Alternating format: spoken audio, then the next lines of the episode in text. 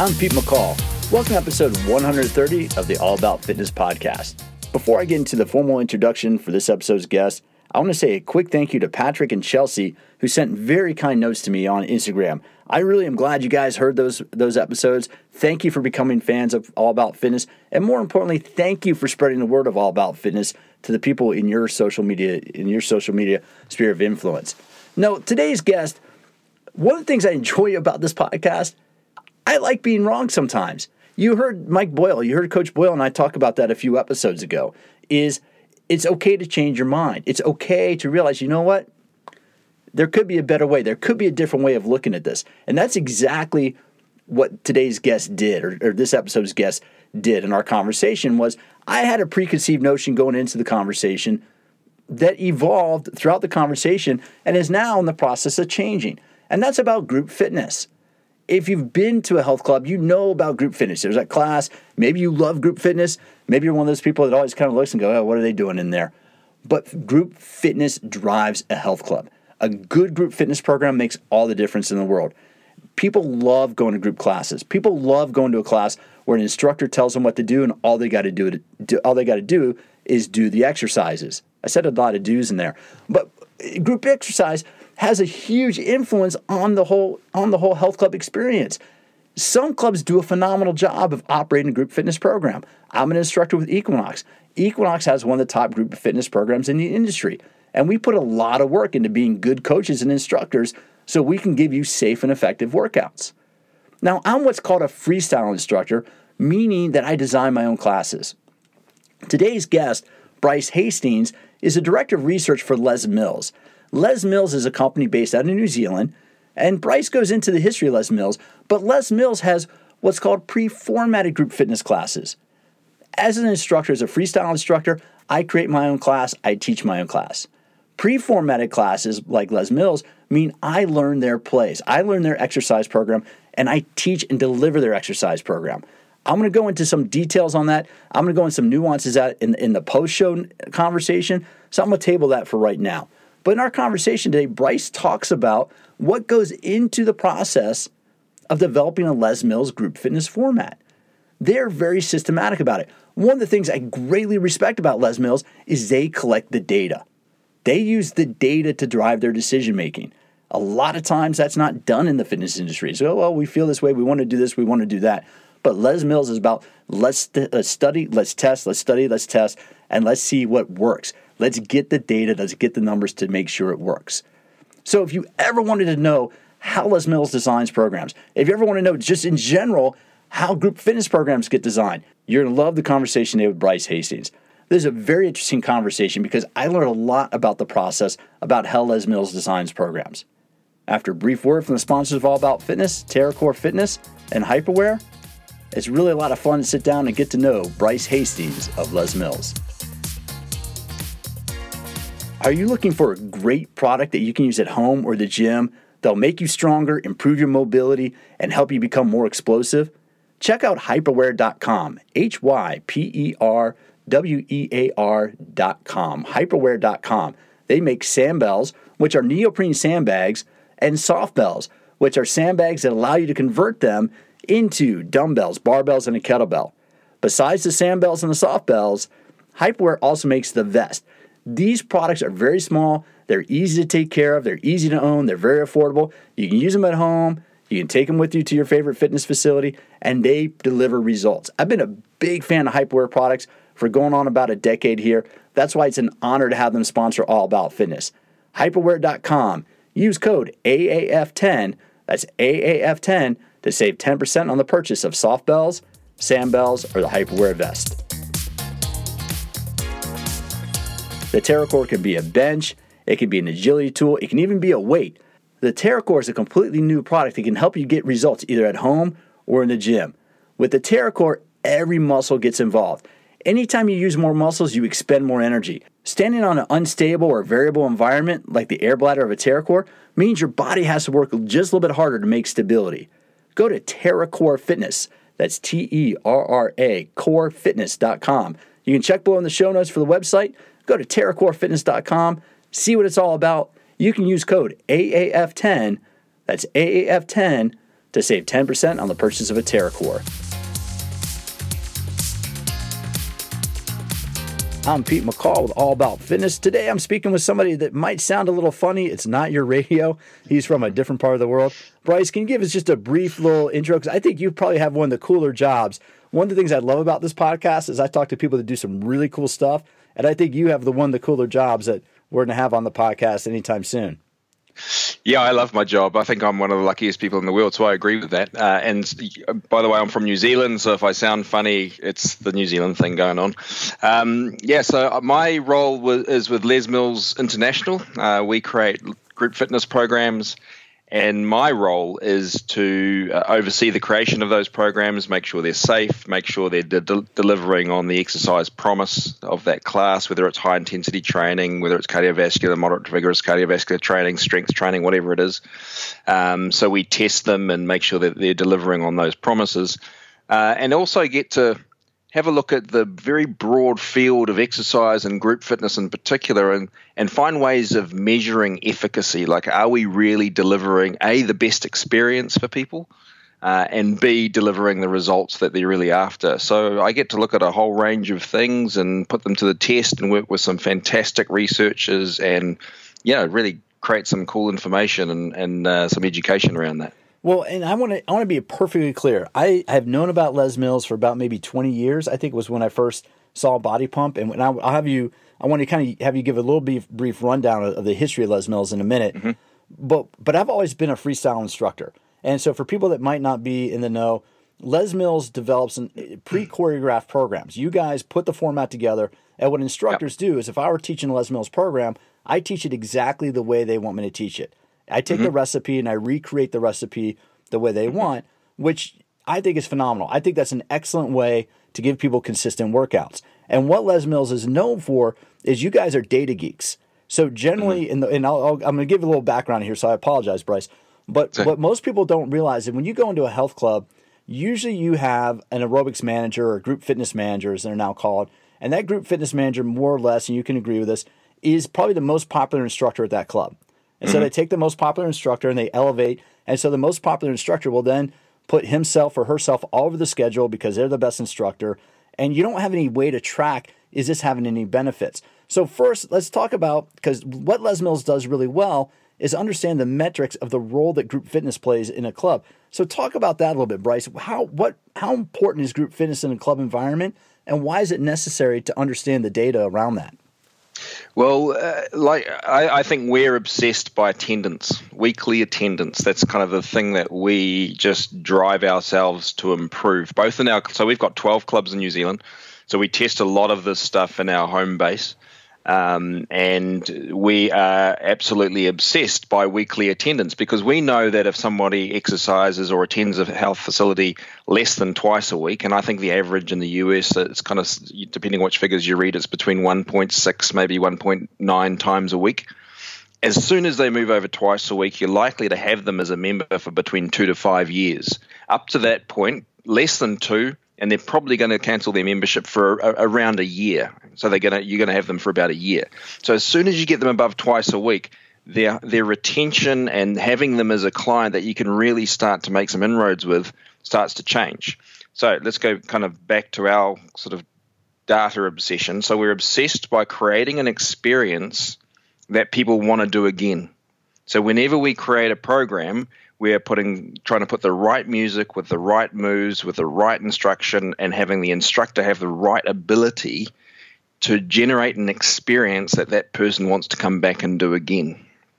So that's kind of where we always start. We kind of so that that's our promise to club partners that we work with is that we're going to do our best so that when people come to group fitness uh, they're going to have that type of experience. And we also know that people do better in socially assisted exercise. People like to exercise with other people. Exercising on your own is pretty tough. It's only kind of for you know people who are probably fanatical about exercise that they're willing to do that. When but you put people in groups, use the group effect, use the social environment create the right experience and the right results from that and now you're going to hook people in so we see group fitness as a great way of improving attendance, getting people to visit clubs more often, and therefore, if they're going to visit more often, they're going to keep their membership and exercise for longer. So, yeah, in a nutshell, that's kind of what drives us. Well, and that's one thing I really respect about what you guys, what your company has brought to the industry is when you look at a lot of club operators, and you know you guys got to battle this all the time. Group fitness generally does not generate revenue. Group fitness is that uh, club operators look at this as an expense hole, meaning I got to pay these instructors how much money. And, you know, they don't realize that a good instructor teaching a body pump program is touching 50 people in one hour. How many mm-hmm. people can a treadmill touch? You know, a mm-hmm. treadmill can maybe work with two, maybe three people in an hour with any, right. anything. And so, what you know, as someone who's always developed my own programs, I have a little bit of a chip on my shoulder. I don't need that. But from the other standpoint of understanding the business of our business, I am in awe of what you guys do in terms of understanding the data. Because most clubs look at, at, at Group X and they don't see where the value is, yet your data shows the, the club operators that group exercise or group fitness is probably the most valuable resource in the club, correct? Yeah, I, I, think from an experience perspective, you know, you walk through a lot of uh, gym floors where people are kind of doing individual exercise, and they kind of look like they're in a science experiment. it just doesn't look like there's a lot of enjoyment going along there. But you go into the group fitness studio, and there's an experience. Like there's actually something that's happening, interaction with other people, etc., etc. But I, will I'll challenge that it's not revenue generating because retention is revenue. Retention is revenue. So if you're keeping members, you're not having to scramble around trying to replace them. And we know we lose 50% in the industry after they embark on a fitness journey, we lose 50% of them in six months' time.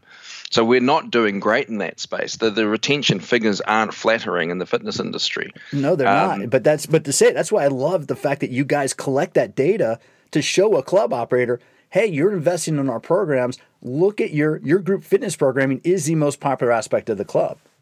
Yeah, that's how we see it as well. And when we design clubs in New Zealand now, our um, latest club, I think we've devoted 60% of the club floor space to group fitness. So the 60% is taken up by group fitness studios or socially assisted exercise space. So that's kind of how we see, you know, how, how to run a successful club. It's, it's a great uh, you know, it's a great approach for clubs to take because you know it drives attendance, it gives people a better experience. You kind of get to use your rock star instructors, and yeah, your club just hums along. Well, just people come to group because they have fun, and that's and that's the crux of it. And I don't think listeners might realize. You said you have how many clubs in New Zealand? I don't think we have twelve. You have twelve. What's the history? How did Les Mills start? I mean, where was where's the evolution of, of, of the programming? So Les Mills himself is a uh, was uh, a guy who was a shot putter in New Zealand. He competed in the uh, Commonwealth Games, um, so he was a top athlete, and he set up his own club in uh, Auckland, in New Zealand, which is the biggest city in New Zealand, in 1963. Um, so. Uh, actually, sorry, it's 1968 because we just turned 50, so it was 1968, and it was a small club. It was uh, you know, uh, pushed for space. Uh, they had to have different days for males and females because we couldn't kind of get them all in the same space at the same time. Um, and then his son Philip uh, came over to the US in, uh, for, to, for, his university education. He went to UCLA and he kind of discovered this thing, this jazzergetics thing that was going on in the US at that time. And he went back to his dad and he said, like, we've got to get this stuff happening in our club. So he, he brought jazzergetics to New Zealand. And then I believe this is true. Like I haven't actually verified this with Philip himself, but Philip is now the CEO of the company. And one one night he had a dream that people took a jazzergetics approach to resistance training. So they, they actually started lifting weights while they while they um, to music, and they're actually doing weight training the same with the same sort of model as they were doing jazzergetics. So he he started this concept, and that was the evolution of body pump. Over that period of time, we opened more clubs throughout New Zealand, and we found a way of systemizing the training and the delivery of those programs to work across all of our clubs. Um, and we had to kind of create a, a delivery system, an education system to kind of and an infrastructure to support that. And then um, there was a guy from Australia came over to New Zealand, a guy named Bill Roberts, and he said, "I've got clubs in Australia, and I see what you're doing with your clubs here. Can I actually take this model to Australia?" And uh, you know, Philip hadn't thought of that before, and he said, "Yeah, you can. We, we, create all the systems for our clubs here anyway." And that was the start of Les Mills International. Then we had an Australia distribution.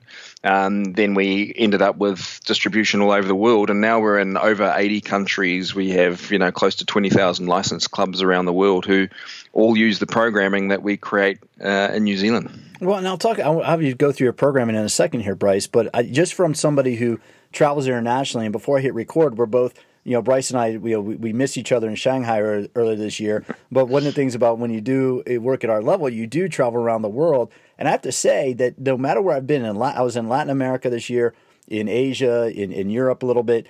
Les Mills programs are always extremely popular because they get people moving. What are some of your programs? And you mentioned body pump, and what are some of the other programs that you, you guys have?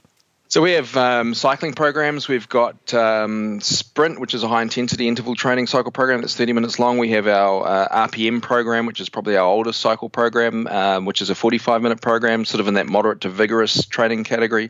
And then we have Les Mills The Trip, which is an immersive cycling experience using video technology, video walls, uh, so, uh, like big you know, video walls in front of the cycle studio where people ride through this computer graphic generated landscape.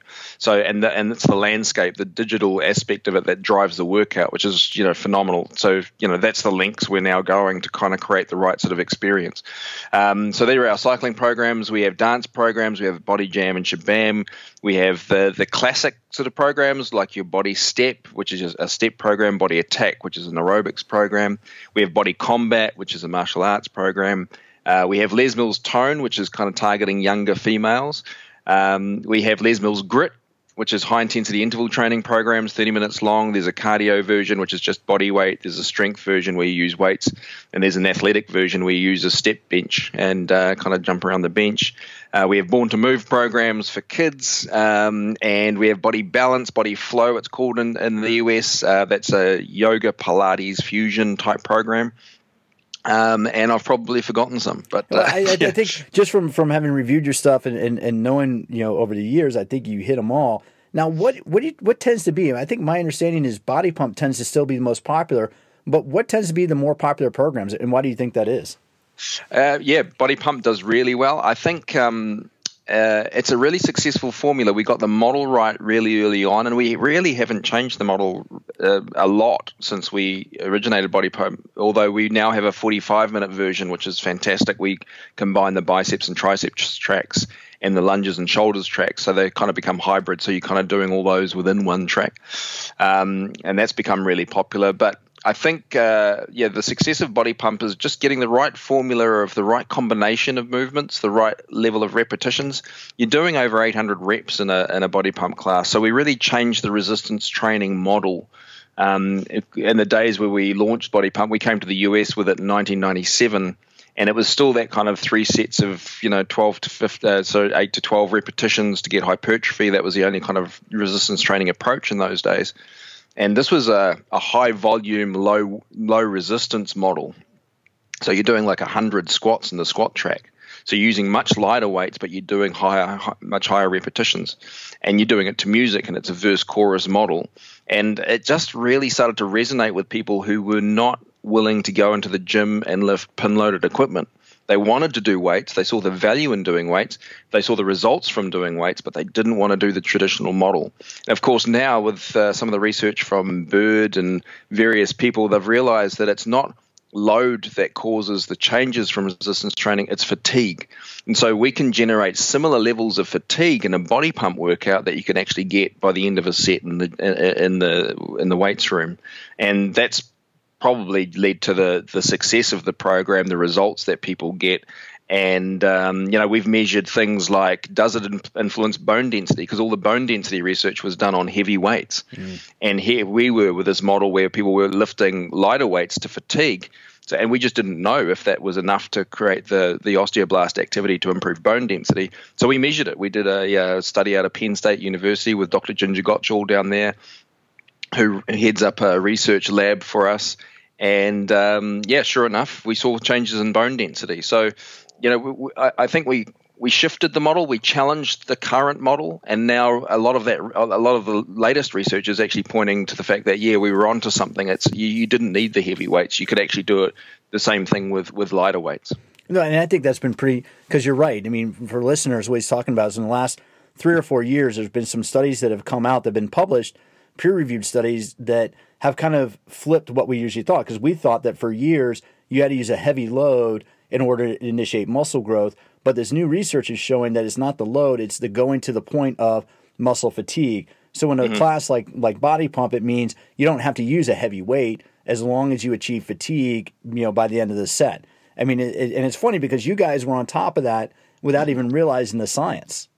Yeah, yeah. Uh, we we created the program because it felt good to train that way. But the guys, that, our creative guys who put the programs together, they love training and they will not put together a program that they wouldn't do themselves and get results from. So we always had that behind us. Uh, it was kind of later on that we sort of caught up and sort of said, well, let's start measuring what's really going on here. Uh, recently, we've done another study on body pump where we measured the same amount of calories burnt in body pump uh, to the same amount of calories on a steady state bike workout. So, say you're burning, you know, 400 calories in body pump over 55 minutes we got people to do body pump for 55 minutes and then put them on a bike couple of days later and they cycled for 55 minutes, burnt exactly the same amount of calories. And then we had a look at their hormonal response after the two workouts. And your growth hormone response after a body pump workout was much, much higher than the calorie matched st- steady state workout. So there's things that happen when you do resistance training in that kind of environment um, that just spark different physiological responses. So, you know, a lot of people would think all calories burnt are the same, but they're not. You know, like you, so you can burn calories doing body pump. You have a quite a different response to what you do when you're on a steady state bike. So we're now starting to capture the mechanisms behind this that have kind of been generating a, a, lot of the results we've been seeing over the years. And now this is only the second conversation we've had, Bryce, but I'm ready to give you a big bro hug because you're talking about. I mean, what a lot of people don't realize is it's if you really want to initiate change in the body, you have to understand which hormones you're activating with exercise because right. doing too much cardio creates a catabolic response. Meaning, mm-hmm. doing if you can cardio can be great for you, running is great for you, but too mm-hmm. much of it, you could get a result in your body where your body is actually using protein for fuel instead of using protein for muscle repair or to repair damaged tissue. And what, what Bryce is talking about, talk about the role. If you do a, a workout program like Body Pump that promotes growth hormone, what are the benefits of growth hormone? How does growth hormone impact the body? So, so growth hormone is your it's your fat oxidizer, and it helps you develop lean muscle tissue. So it helps you. It, sometimes I describe it as it gives you somewhere to put all the energy from your donut. You know, like if, if you if you you can either put it in your liver or you can put it in some muscles. And if I had to choose, I'd be wanting to put it in my muscles. So it, it, it helps you build lean tissue, build muscle, and muscle we know helps you to control weight over a long period of time, and it it helps you do kind of all of your other exercise better.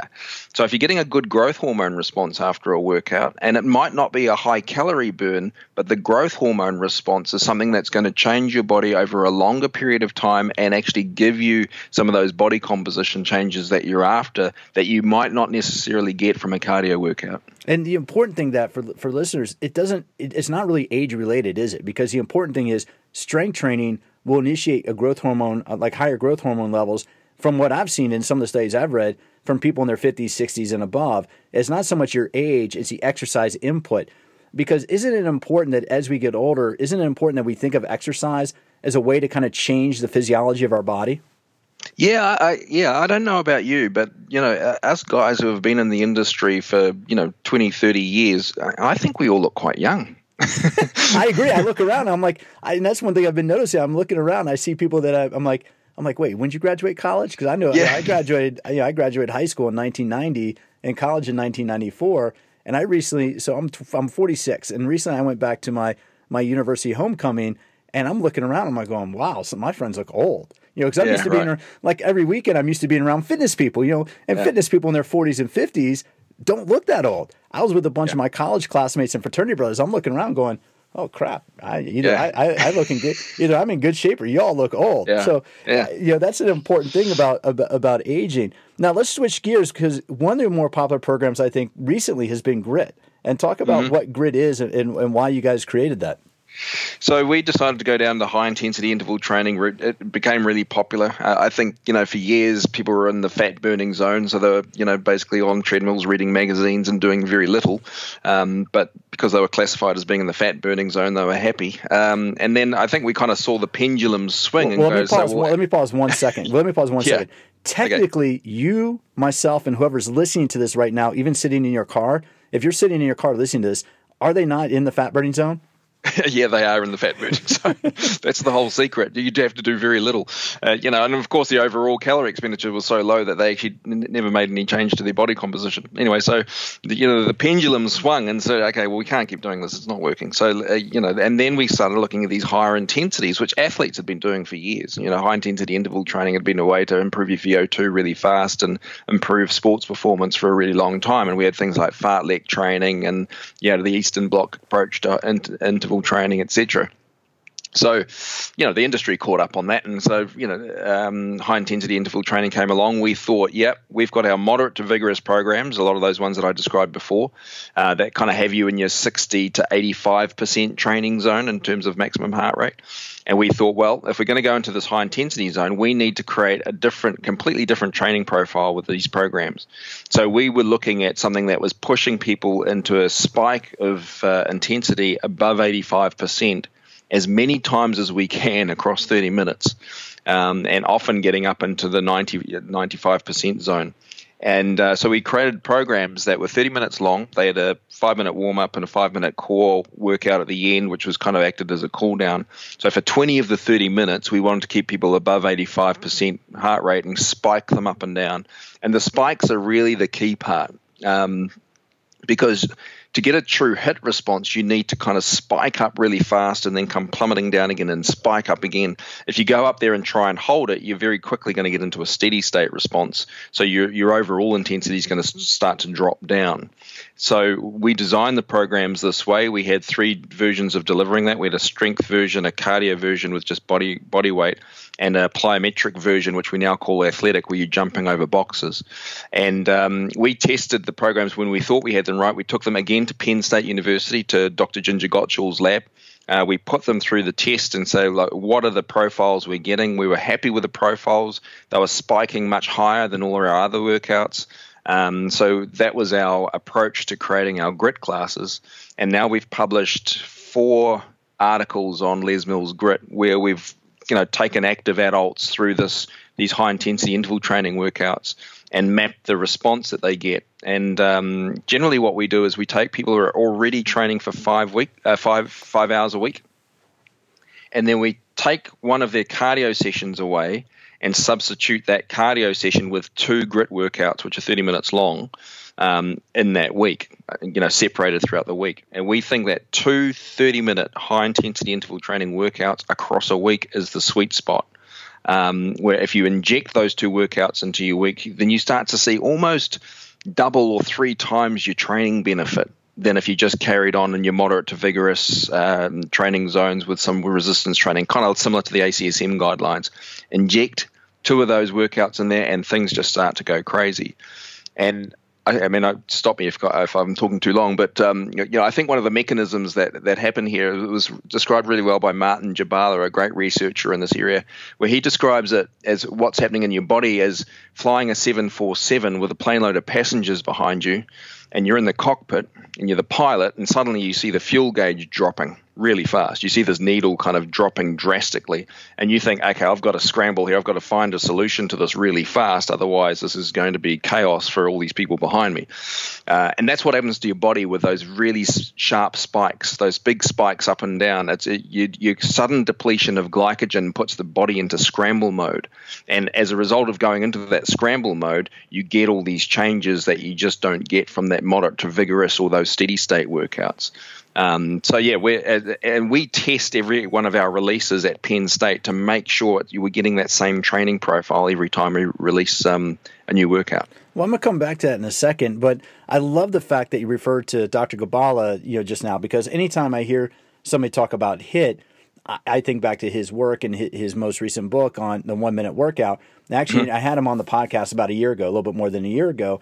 And for right. listeners, Marty Marty Gibala has been studying HIT for years, but looking at it from a health from a health issue, not athletic, but from health mm. and overall wellness. And what his research is showing time after time after time is that it's the intensity, not duration, that makes the biggest difference.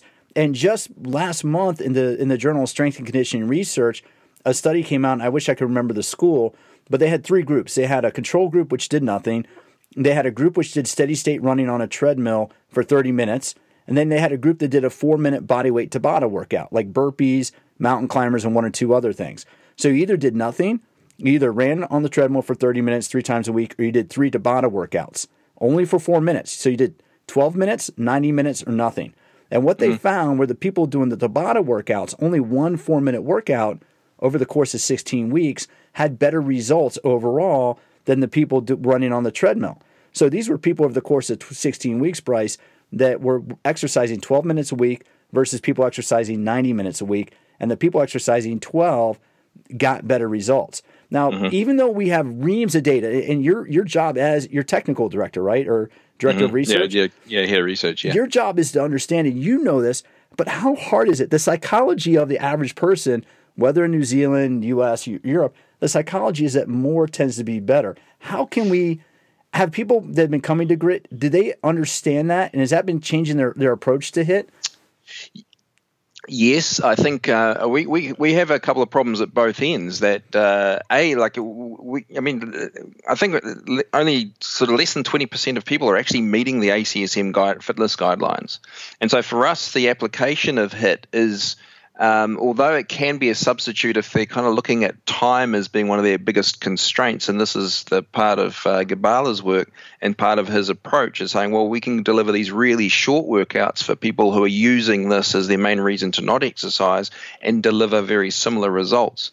Um, we like to think that in the perfect gym world, these people are attending gyms on a regular basis and they get their training history up to a level where they're looking for the next change in their body composition or their, in their fitness, uh, that's when they apply the HIT approach. So that's kind of generally the group we have.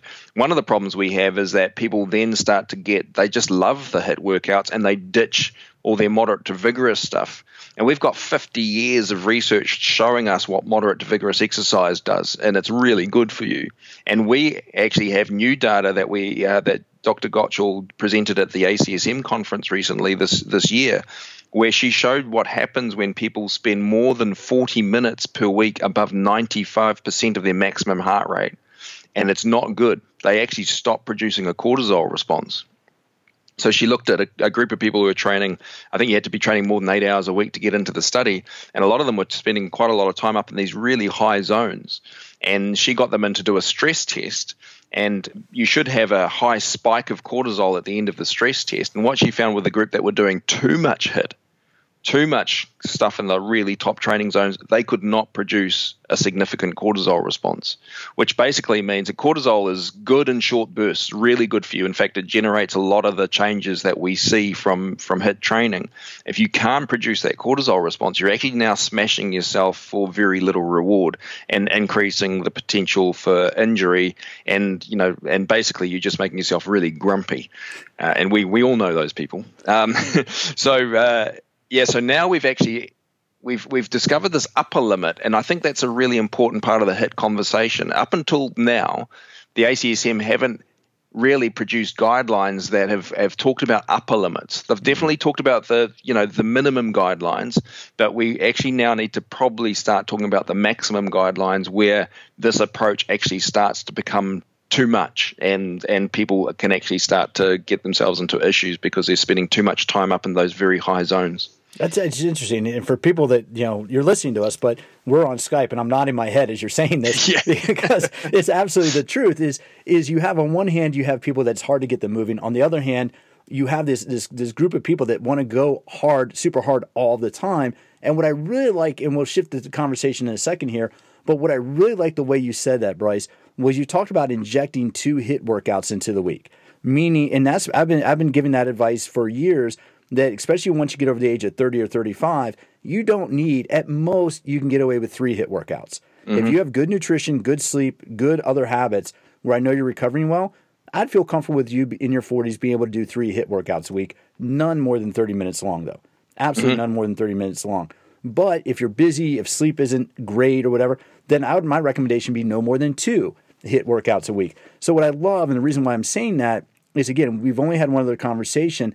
I love having a guest on the show that is saying the same thing that I've been saying, but just from a different point of view. So, you know, yeah. that's where, and so how much research goes into, you talk about using the lab with Dr. Gottschall at Penn State. How much research do you do on a program before you get ready to release it to, to the consumers? Yeah, we do a, a lot of, obviously a lot of testing in our, at our main um, sort of facility in New Zealand in Auckland. Um, so we trial for a really long time. We have a studio in, in the Les Mills International office that we trial classes in, and when we start on very small trials, um, just bringing people in to kind of see how they feel about the workouts and give us feedback. Then we take it up to the club in New Zealand and we we start it in the we put it in the timetable, often in a not kind of really highly popular slot. We kind of just describe the workout to see if people were, are interested in the concept uh, and that that goes on for months and months and months, and then. Um, and when we think we've got it right, we put it sort of into a, a, sort of a major timetable slot, and then we start kind of doing the physiological testing. It's not a lot of point doing a lot of the physiological testing until we think we've got the model that that's going to be successful, and then we take the feedback from the testing, and often we publish those results. And and I kind of urge uh, anyone listening, like get a university to engage with a program you're providing, it's pretty easy to do a test with a control group and kind of see exactly what you're delivering and publish the results because so other people can kind of learn from this. And you know, we, we've um, we've got a you know we're pretty happy with our grit model, but you can kind of pick up a journal if you go to lesmills.com forward slash research, you'll find all of our research papers there. And you can kind of actually have a look at the way we test these things and, and, and how that kind of then feeds into the development of the programs.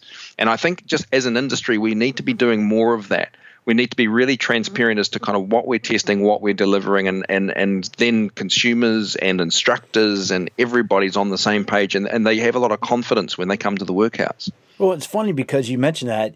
I've talked to a number of researchers – because the, what we have in the industry is we have something becomes popular, like we'll use CrossFit or, or indoor cycling, and, and something will become popular because people like it, because it feels good. Well, then mm-hmm. you get the lab coat guys put on their lab coats, they come along, okay, well, why is this working? We understand the basic mechanisms. So mm-hmm. I've talked to a number of researchers on the podcast that admit that in the fitness industry, it's usually the cart, you know, it's usually the horse following the cart, meaning mm-hmm. we understand the research comes along two or three years later to explain, well, here's what's going on in, in, in, here's what we know, here's what we measured in like we'll just use CrossFit. Here's what we measured in a CrossFit workout. Here's how mm-hmm. we think it's providing results. So to have you guys test it before you release it is really kind of an abnormal. It's kind of like going on 180 of what how we normally do things in fitness, where it's kind of like you let the lunatics figure it out first, then you come along and decide whether or not is that a good thing to be doing. Yeah, yeah. So yeah, we we, we put a lot of stock in our in our testing processes, and uh, you know, if we're delivering a HIT workout and we're saying it's HIT, we have a responsibility to ensure that it's a HIT workout. We know what HIT delivers. We've we've there's lots of data and, and studies done on HIT, so our programs have to match up to what those studies have suggested happens with that type of training. So you know, if we're not getting the response, then we've actually got the workout wrong. Um, and it, as I say, it's it's all objective stuff. And and that's but, and that, sorry, go ahead. And in, but in saying that though, remember where we started with this conversation is we start with the experience. We we can't uh, sacrifice the experience just to create the training result. Because if you get the experience wrong, which means the the music and the movement patterns, the instruction, if we're not getting that right, people aren't going to come back might be the best workout in the world, but they're not going to come back and do it again. And that's our big obligation is to try and get people, more people exercising more often. So get that formula working together, and that's kind of what we, we try and achieve. We get all the physiological data happening and making sure that's in the right place, but we still work on that experience and making sure that it's an experience that people want to repeat and I, I, say this a lot when I kind of go around and talk to people in various clubs and organizations is that the majority of people are exercising today because they have to, not because they want to. So our opportunity in the fitness industry is transitioning them from exercising because they have to to exercising because they want to. And that's all about the experience. And if unless we do that, we're going to keep losing people every six months. So going back to kind of to balance that out, then we've got the physiology and the results and everything that we're delivering in the workout, but also creating the experience that they want to repeat. And see, that's important. That's what that is where why I'm a fan of, of what you're doing because you are creating that and you're getting people. And it's funny because on my social media, whether it's Instagram or Facebook, I can always tell when you guys have a new release coming out because all the instructors are are right how much they love it or yeah. I feel really sore that really kicked my butt. Let's shift yeah. gears here for a second. I want to ask you a little bit about technology. Obviously, technology is playing a, a greater and greater role in, in, what we do in fitness. How does Les Mills incorporate technology in, into how you approach programming? Yeah, so far we've only incorporated technology in terms of the experience factor. So I mentioned uh, Les Mills The Trip, which is our immersive cycling workout where you are cycling with this big video wall in front of you and you're cycling through these computer generated landscapes which guide the workout. And, and it's a phenomenal experience. So we use technology in that regard. Um, but interestingly, we, we've been hesitant to go down the monitoring path with people actually with, with coaching to training zones and um, heart rate monitoring. We've been a little bit reluctant to do that. We leave that to people who want to do it, but we don't kind of push it at them through our programming and through our coaching. And the reason we do that is because we think that if you drive people into that space too much, they actually miss out on some of the social factors, the music factors, um, the the instructor factor uh, all those things that we know improve attendance. Um, so there's a group that love it, um, but we're not convinced that it's a huge group in our class environment. So therefore, we're we, you know it's an individual choice. If you want to do it, if you've got a, a calorie uh, monitor on your wrist, you can kind of look at the calories you're burning and the training zones you're getting into. It's an individual thing, and and, and you know we, we see a risk of too much uh, attention to that reducing the the experience factor that we spend a lot of time trying to create. And that's an that's an important consideration because you have all these companies that keep coming out with like high tech this, high tech that, you know, to, to interact with fitness. Yet in reality, I think you're right. I think a lot of fitness users, a lot of fitness end users get intimidated by that. So I think it's really interesting that you guys are purposely making that shift away from that type mm. of technology. Do you think that technology is a little bit overwhelming? Do you think that pe- do you think well I guess the question would be do you think technology could be a barrier to to the reason why people exercise? Uh, well, I'll, I'll, ask you this question, which will probably answer it. Do you think that attendance has gone up since people have been monitoring uh, what they do in workouts with uh, tracking devices? Because I, I, haven't seen any evidence that it has. Um, we would think that when if, if, if that was a really um, influential bit of feedback that helps to drive performance and helps to drive people to exercise more, we would have seen an increase in the amount that people were exercising. But um, I don't think we see that. I, you know, I, I, think it's a supplement to what people are currently doing, and I think it's great for a group of people who love to monitor that kind of stuff. Um, personally, I don't monitor my workouts. I, I, might do it a couple of times to see how it should feel in the top training zones, but then I've, I've stopped monitoring. I'm not kind of doing it while I'm working out anymore. Um, and the other thing that I, I think that might have created is that every day is change your fitness day. Uh, because you've got to kind of keep beating your old score. Whereas, you know, for me, when I train, like some days it just tick the exercise box day and leave me alone. I don't really feel like it.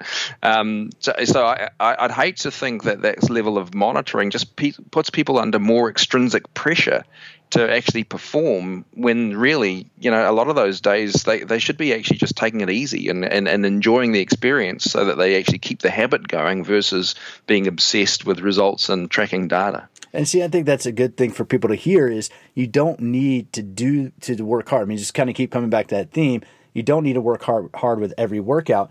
Now, you guys do use tech in a different way, and that's with your Les Mills at home program. What what is the Les uh-huh. Mills or what is it the on? Because I would you know because when you look at tech, you have to include everything. I had this conversation with somebody who said that technically a medicine ball or dumbbell could be exercise technology because it's just enhancing right. of what the body could do. So I think one of the things that you guys have done brilliantly is creating your at home product. Talk about that a little bit. Yeah, so Les Mills on Demand is a way of um, delivering our uh, class experiences to individuals who aren't at, at clubs or at, at, facilities. And so you can do all of our workouts um, at home. You can do them, uh, you can get jump online, subscribe to the workouts, and, and, do them in the comfort of your own home, which means that, you know, if you're pushed for time, you can kind of bang out a 30 minute uh, CXWORX was a program I forgot before. It's our core conditioning program. So you could bang out a 30 minute CXWORX program your in your own home and work on your core conditioning. You can do body flow at home, um, and so the way we film our classes now is to kind of have that real connection through the camera, so that people really feel that they're getting the right guidance and the right support. Um, and so you can do all of our programs now online. Even if, if you've got a bike at home, you can do RPM, you can do sprint, um, a high intensity cycling program, and and I think there's even ways of possibly doing the trip uh, as well. So um, yeah, so you're not restricted by having to come to a facility. Um, and we also have virtual programming now as well, where clubs will actually put up a screen so that they can run off-peak classes. So, so instead of having an instructor, you can come and do one of our workouts on a screen uh, with the same sort of delivery mechanism. And we see all of that as feeding, like actually increasing the live class attendance. Because when people do those workouts they're still missing out on that group factor. They're still not getting that real social buzz from the exercises. They're getting great exercises and it's a great training tool. But um, when we've put something like virtual in our clubs in new zealand we've seen an increase in live attendance as a result of having the virtual classes on because people will come in and they'll try the virtual classes. They're not as intimidated by them, and then they'll actually think, "Yeah, I kind of like this class. I, I kind of like this martial arts workout. I'm going to go and kind of find an instructor and, and start attending a live class." So there was a, a thought for a while that the virtual, the digital delivery could actually reduce the live attendance, but it hasn't happened. It's actually, if anything, it's kind of reinforced the live attendance and helped people kind of make that journey into live classes where they kind of get that full group effect and everything that we get from that. Well, it's, it's interesting because that, that kind of lines up with other conversations I've had that people are supporting that. You know, initially it was thought that, okay, we have online stuff that's going to cannibalize or that's going to rip into our, our programming. But in fact, I think what you're seeing is absolutely that, is that people use that as, as an augment. So with, with what you guys got coming out, do you, I have to ask this question. Obviously, I don't know if you can answer it, but as, as forward thinking as Les Mills is, and now that recovery is extremely popular, we're understanding the recovery, the role that recovery plays – is that something that's on your i'll just ask if it's on your radar. Would you guys come out you have your flow class but would you come out with like a recovery specific? Because i think that'd be hot to have a formatted 30 minute mobility whatever it is tissue treatment. You guys would do it mm-hmm. right. Is that something that's on your radar or are you still focusing primarily on the exercise component uh, it's primarily on the exercise component. To be honest, I see exercise as recovery, and um, and if we look at the stats of the people who are probably exercising to the point where they need to really focus on recovery, that's a you know we're down to less than twenty percent of the op- adult population. Uh, so that's kind of I'm a little bit skeptical about the the recovery focus. I think um, if it's a more holistic type of recovery, people need recovery from life. people need recovery from the stress hormones they create during the day and, and, and the pressures that we're under. Um, so, fantastic. Recovery from that element is great. But, you know, my favorite type of recovery from those components in life is moderate to vigorous exercise. You know, that, that's kind of where I get recovery from. So, I guess uh, that's my current thinking around that. I'm really fascinated by these recovery uh, clinics and re- recovery places, but at the moment, as an organization, in terms of group classes, Body Flow is a fantastic restorative workout, and I think we'll probably stick with that in that space uh, for now. Well, and, and I understand that, and but one reason why I asked that is I knew you guys would have the data on looking into that because I would yeah. because and I agree. You know, to your point, you have to be training really hard to make recovery a focus, but at the same time, you can make lower intensity exercise sexier, I guess, by calling it yeah. recovery. And that's yeah. that's where it's like you we got to take a buzzword, right? That's a lot of what we do in our jobs mm-hmm. is we yeah. got to take the science and try to make the science sound sexy. And, and, if people are, if, if recovery is becoming a trend, then I could yeah. see Les Mills coming out like a recovery. I mean, it's not going to be anything different. It just is a way to engage people via the trend. Well, what can we expect to see uh, from Les Mills in the, in the come that you guys could share or that you can share that might be coming out in, in the near future for people who are raving fans? Yeah, it's interesting. We're we're pretty uh, pretty comfortable with um, where we're at in terms of our adult educa- adult programs. We've got a really good family of offerings. Um, so without kind of giving away too many secrets, we're pretty comfortable with where we're sitting. There's a couple of maybe niche groups in the adult population that we might start to target. Um, and our kids programming is something that we want to put a lot of influence into, as um, because we know that if you get kids active, they're more likely to be active as adults. So um, to me, that's a that that's a big focus for us, um, and getting our kids programming and the delivery of programming right. And that's not a commercial thing at all. That's actually just something that, as an industry, we all should be really looking really hard at because if we've got kids who are inactive for most of their childhood, it's going to they're going to have a lot of problems by the time they get to us as an adult. So I think a lot of us uh, need to be looking into that space and saying, look, what is our responsibility here? There's a lot of learnings that we have from the delivery of programming to adults that we can apply to kids.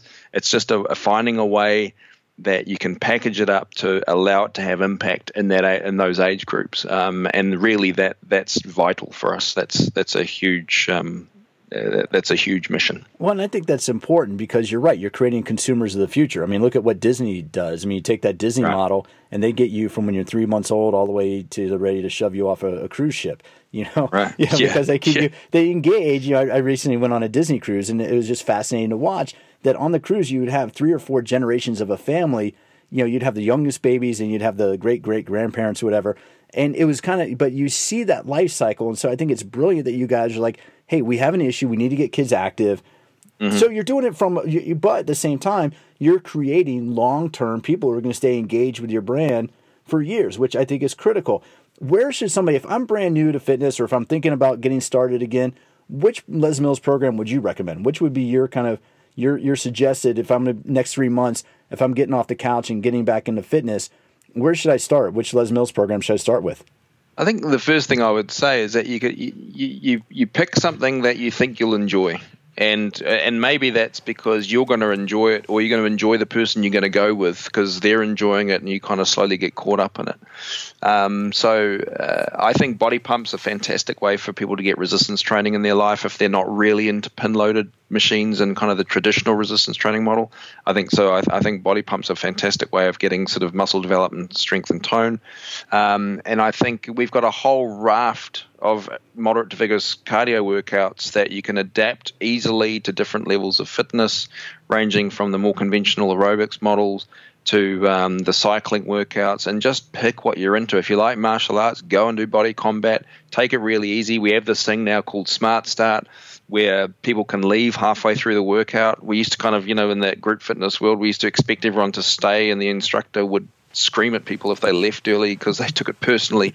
but now we, with our instructors, we say, look, you know, if someone's new, you wouldn't allow them to kind of come into their first workout and get on the treadmill for 55 minutes. So why would we expect them to stay in a, a group fitness class for 55 minutes? You can leave as soon as you like. You can take the options. You can kind of just tailor it to your own ability. So um, I just think we've got so many options that when you put your training program together, um, you just kind of select the ones you think you're going to enjoy and the ones that kind of suit you at that time. And then just try and get in there twice a week. Try and do something that you're kind of going to want to come back and do it again uh, and, and get that initial twice a week going. Then aim for three times a week because we know 150 minutes a week of moderate vigorous exercise is what starts to generate health related change. So that's really, in terms of health, that's our big milestone that we should be all kind of encouraging people to get towards. Forget about body composition for a while. Don't even kind of factor that in. That's going to happen way down the track. Just get the habit going. And once you've got the habit going with something you enjoy and something that's kind of creating the changes you're after, then you're hooked. Then you end up like you and I. well, that's well, what they have careers in this industry, or yeah, yeah, yeah, but, yeah. And I think you're right. I think it's all about changing patterns and behaviors. That's great insight. Now, I really appreciate your time, Bryce, and I really appreciate you. It was a little bit of a mess trying to schedule. I made it for listeners. I fouled up on uh, our time zone difference, and I apologize. Now, to close out, what's been the biggest culture shock? You're Kiwi. You're from New Zealand. Right. We, we talked about this in one conversation we had previously. What's the biggest culture shock between living in, in the Commonwealth, living living uh, on the other side of the world, and being here in the states?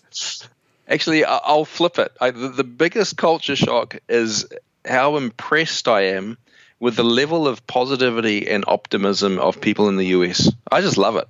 I think you guys have like this kind of just approach to life that is so infectious and so uh, it just generates an energy.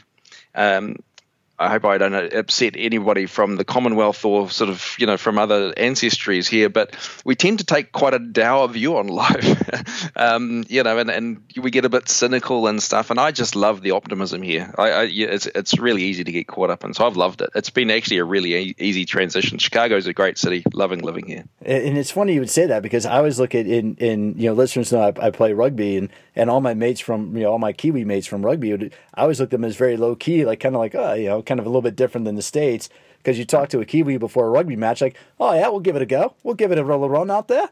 You know, there's yeah, not they're yeah. not really too. You talk to an American, Americans like getting all amped up and yeah, we're gonna go kill, we gotta go. And you talk to a Kiwi, Kiwi's like just yeah, I'll give, give it a run, I'll give it a. You know, usually they're, they're smoking a sick. No, I wouldn't say that. Yeah, right. That's yeah, old school. That's that's old school uh, old school rugby club days. Is, is, you get the folks out there smoking a cigarette. Yeah, we'll give it a run, and you get the Americans right. all getting over pumped, over anxious on that. Well, Bryce, I'm gonna have all the information for Les Mills down below. It really, um, I do do apologize about some of the confusion, but mate, no I really appreciate your time. I really appreciate what you're doing and I learned, I, I, honestly learned a heck of a lot more about Les Mills. I, I, I genuinely, even though I might have a little bit of a bias being a freestyle instructor, I generally appreciate the, what you guys, the research and the quantitative data that you guys bring to the industry because you guys are making a tremendous difference. So I appreciate your time and thank you.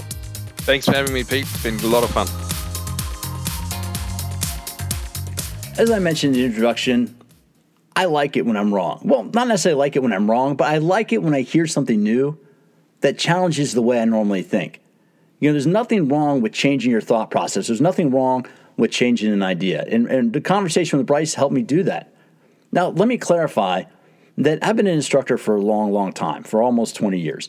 I've designed my own classes, I, I develop my own classes. Sometimes they work, sometimes they don't work. Sometimes people love the class, sometimes I get some very direct feedback that it could have been better, which is fine.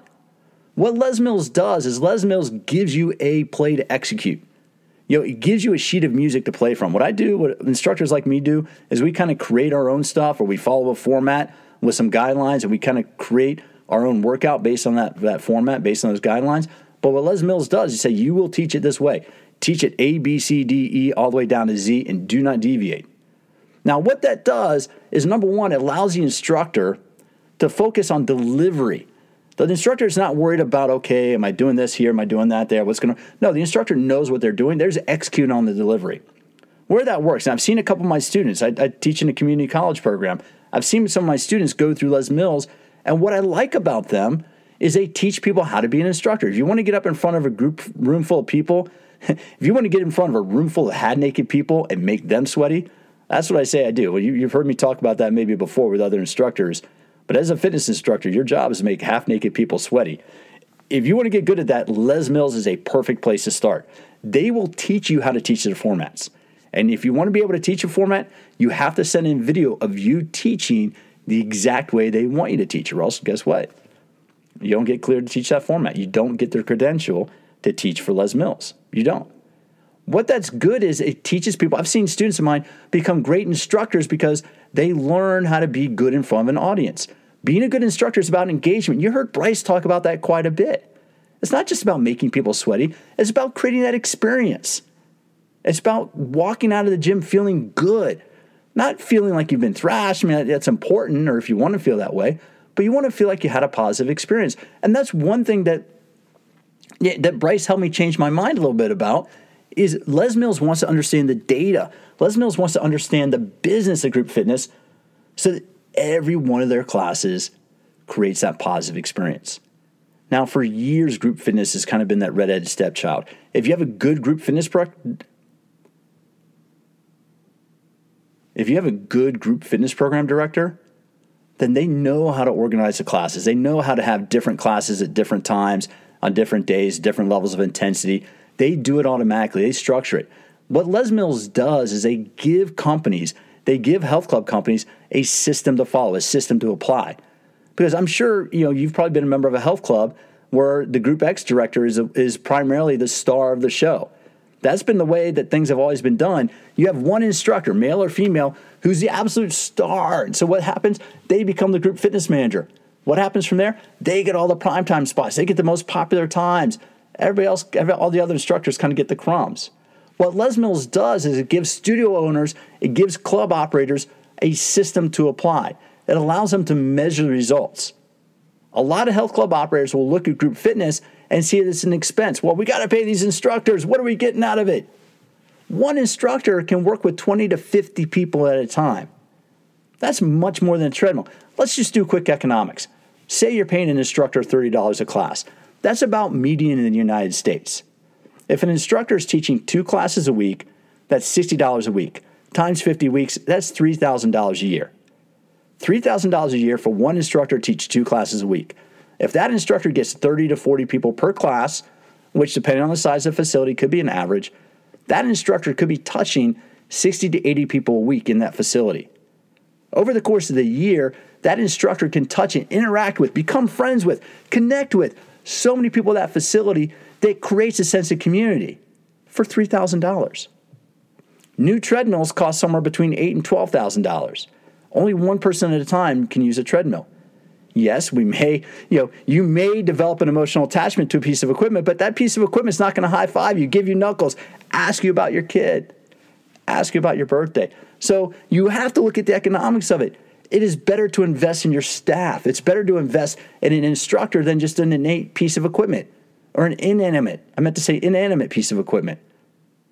The instructors, the staff of a fitness facility create the experience. You know, I know that if you're into fitness at all, because I've done this many times. You walk into a facility and you're like, oh my God, it feels like negative energy in here. Because if the, if, if the staff isn't bought in, if the staff isn't happy, it's going to kill the entire show. That health club would be out of business, if not months, then a year or two.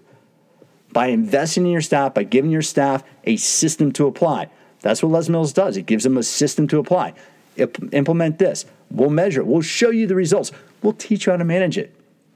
And I didn't know this. I'm going to be going through the Les Mills research because I want to check out some of their studies. The fact they're working with Penn State, and, and for listeners, you might not know this, but Penn State has one of the top exercise science schools in the country.